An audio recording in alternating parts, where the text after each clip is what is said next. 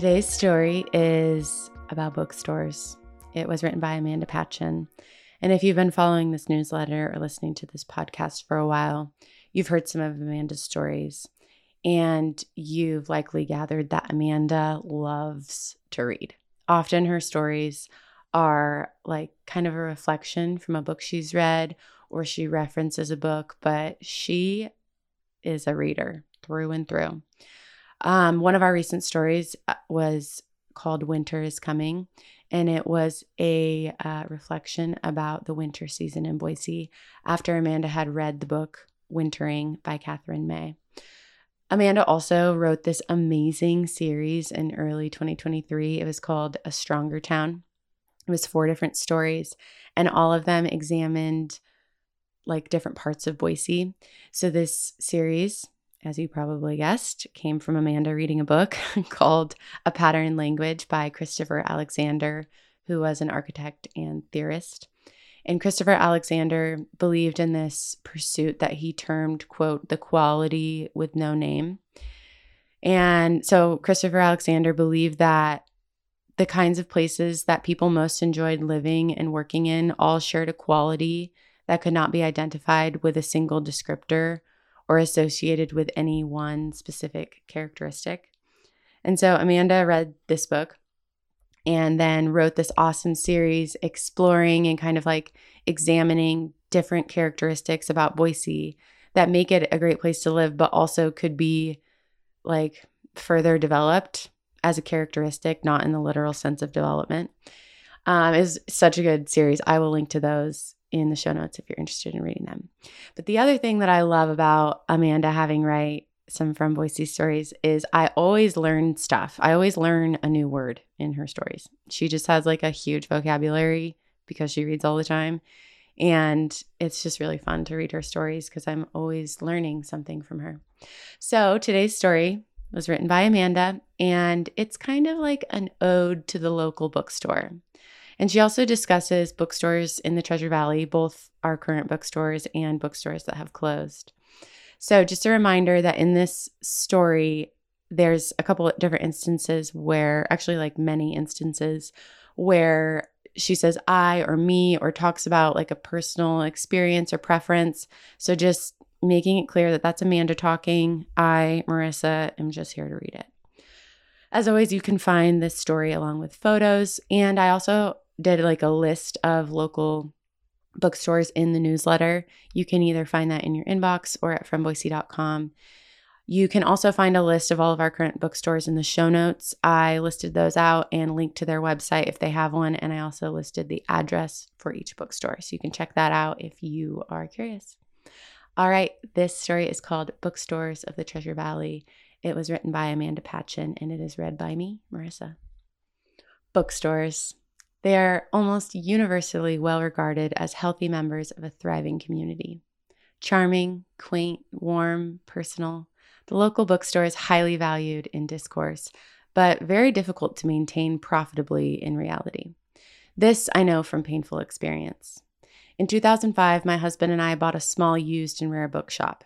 We ran it for three years, moving and expanding it in the second year.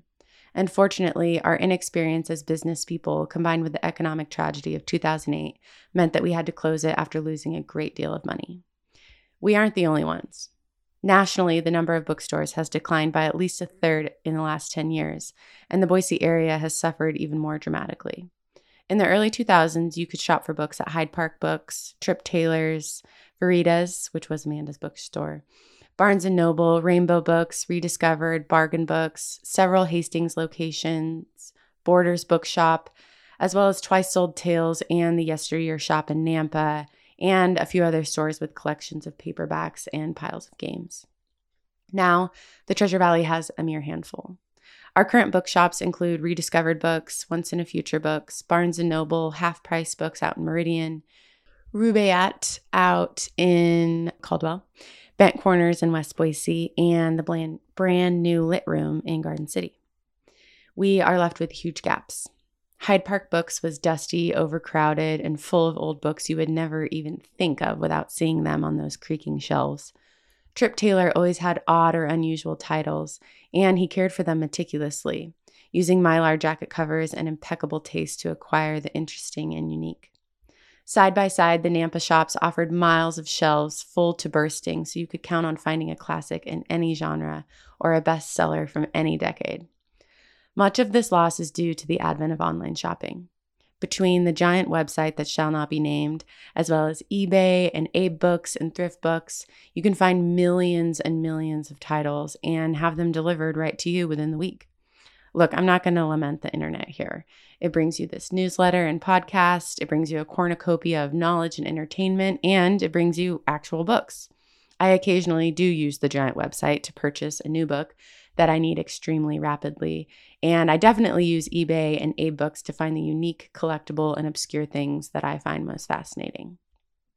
You know, just this year, I purchased a book from a medieval book of hours, which is a medieval de- devotional text. They were used especially by wealthy women and were usually small scale, ornate, and heavily illustrated. I also purchased a page from an Incunabula, which is a book from the first half century of book printing. Gutenberg's Bible, which was the first printed book, came off the press in the 1450s, and all of the books printed between then and 1500 are Incunabula, or books from the infancy of printing. Of course, there are many books before printing, but they are all manuscripts or handwritten books. Just a side note. I also purchased a handmade leather bound copy of L.M. Montgomery's The Blue Castle. The Blue Castle is an early 20th century love story by the author of Anne of Green Gables. It follows a quote unquote old maid who is fed up with the propriety and oppression and starts to make a scandalous series of choices like getting a job and helping another woman and proposing to a man.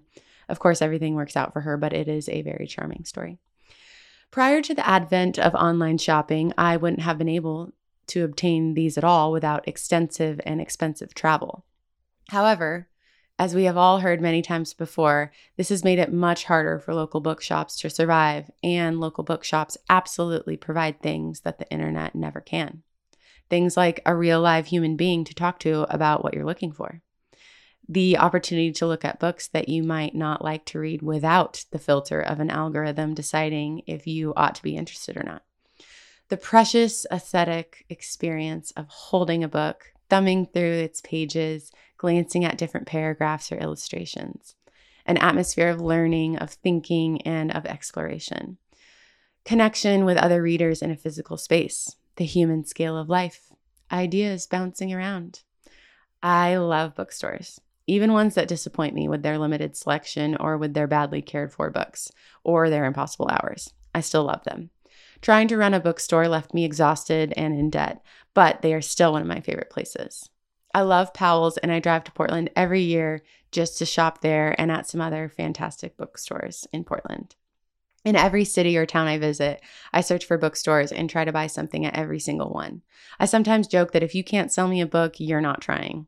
Books are the single largest budget, budget item in my life, although coffee comes in close second. There was once a time when I would have considered Barnes Noble one of the quote bad guys, back in the days of You've Got Mail and plentiful local bookshops. But now I want Barnes and Noble to succeed. I want them to stay in business. I want them to give me a place to browse shelves and peruse books, and I want them to keep improving. And they have been improving. In the last few years, they have moved away from restrictive display policies and towards personalized displays and selections by individual booksellers. I'm not much of a fan of the BookTok trends I see popping up, but obviously, lots of others are. What I am a fan of is the way the philosophy section, the hardcover science fiction section, and all the other little subsections so often have something I haven't heard of but I'm interested in.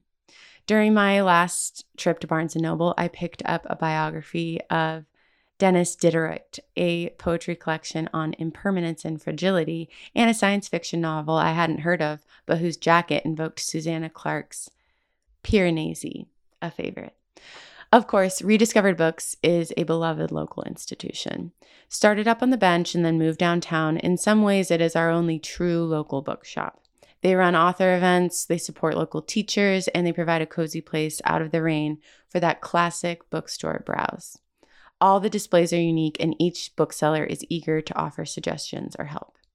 Being a smaller shop, there is only so much room on their shelves. They are also right in the middle of my weekly routine, and so I stop by at least once per week, sometimes more, so I don't always find a book to buy.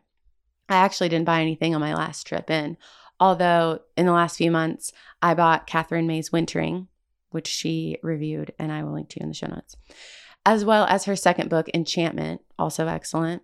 I snagged a copy of Around the World in 80 Trees for my husband, and I'm headed there today to pick up one last Christmas book for my nephew Silas.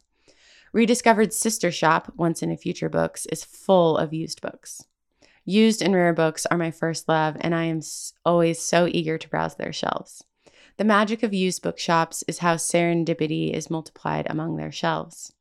Used bookshops sell whatever used books they can find that they think might be worth selling. The layers of uncertainty here means that you never know if you will find something, and likewise, you might not know when you have found something.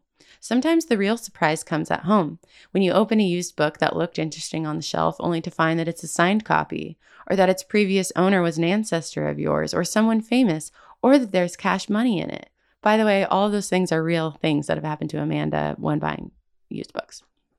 Anyways, back to the story. I don't often go out to Meridian, but when I do, it's because I want to see if Half Price Books has anything interesting. Half Price is actually a chain of used bookshops that's based out of Dallas, Texas. Our local branch is on the smaller side, but given the dearth of local options, I will not be complaining.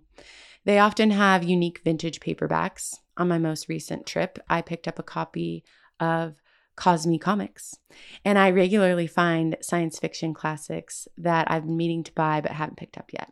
When they do have a rare signed book, it's always reasonably priced. I was delighted a few months ago while strolling through the wintry market to discover the existence of the Lit Room. It's tiny, it's new, and I haven't bought anything there yet, but I Am eyeing the Future by Naomi Alderman and almost picked it up last Saturday. By the way, the Lit Room is located in Garden City on 34th Street. It is directly across the street from Push and Pour. They had a booth at Wintry Market, but the actual bookstore, the Lit Room, is in Garden City, and you should go check it out. It's adorable.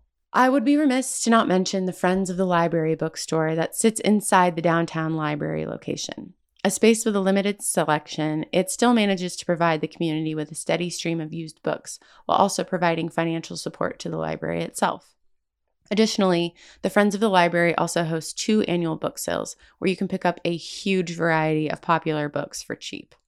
It's been a few years since I attended the sale, but I've often left with two or three bags full of books and I only spent about 15 or 20 bucks. I've also visited Rubaiyat once while stranded in Caldwell with an injured friend who needed a driver, and I visited Bent Corners some years ago. Both offer plenty of genre fiction, children's books, cookbooks, and games. Given that Boise is continuing to grow, I believe that we ought to be expanding our bookshop inventory each year.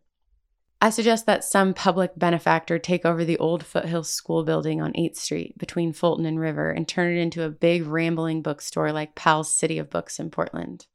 I also think that the big white house on Broadway, which is currently boarded up, should be a rare bookshop along the lines of Bauman Rare Books in Las Vegas or Argonaut in San Francisco. The current location of Ocho's Wine, wine Bar, which is a good use of the space, just for the record, has always seemed to me to be the ideal potential bookstore, preferably one that specialized in the humanities and hosted Socratic circles and Latin classes. I am happy to consult on any of these projects, and I would run one if someone else funded it, and I would happily patronize all of them. If by chance, you are not the heir to fortune and you're not exactly looking to improve the community by opening a bookshop or three, you can still do a good deal for the intellectual climate of our city. Read books and then read more books.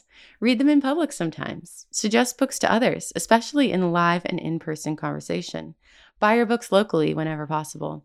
Sell or donate books to your local used bookshops. Buy books as Christmas presents or birthday presents or whatever presents. Read to your children, read to your friends, read to your spouse, and then read some more. Thanks for listening. This story was written by Amanda Patchen. As always, you can find this story in the newsletter, which is in your inbox or at fromboise.com. Thanks for listening.